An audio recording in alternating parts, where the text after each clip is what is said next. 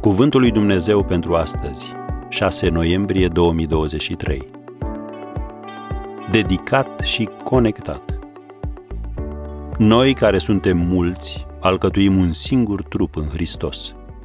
Romani 12, versetul 5. Biblia descrie viața creștină ca pe un câmp de luptă.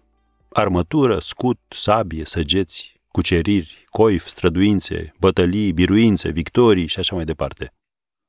Și așa este. Noi suntem într-un război spiritual, fie că ne dăm seama de asta, fie că nu. Și de aceea avem nevoie de susținere și de sprijin. Când am devenit creștini, practic ne-am înrolat în armata lui Dumnezeu. Acum imaginează că te duci la un birou de recrutare pentru a te înrola în armată. Ți se spune, minunat, ia și semnează aici. Tu spui, stați puțin, am câteva condiții. Nu vreau să fiu legat de un pluton anume, vreau să fiu flexibil, voi face parte din armată, dar nu vreau să fiu atașat unui anume grup de soldați. Dacă lupta se întețește prea mult într-o zonă, mă voi muta într-o altă zonă și voi lupta alături de alți oameni.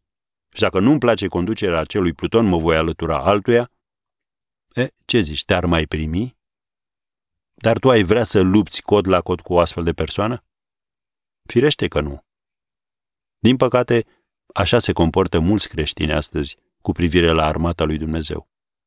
Ei se plimbă de la o biserică la alta, având puține implicări sau deloc în vreo slujire a bisericii, iar atunci când biserica pleacă la luptă, ei sunt absenți nemotivați. În Biblie nu există creștini care se plimbă de la o biserică la alta din cauza plictiselii. Toți erau implicați, trup și suflet. Diferența dintre simplul mers la biserică și a deveni membru este ca diferența dintre a te căsători și a trăi în concubinaj. Deosebirea o reprezintă angajamentul. Cuvântul grecesc pentru părtășie este koinonia, care înseamnă a fi dedicat unul altuia.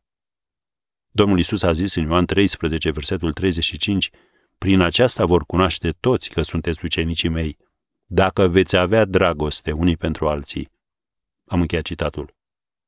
Și nu poți iubi în absență, nu?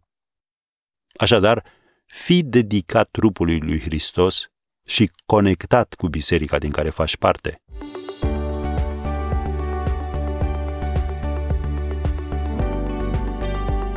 Ați ascultat Cuvântul lui Dumnezeu pentru astăzi, rubrica realizată în colaborare cu Fundația SER România.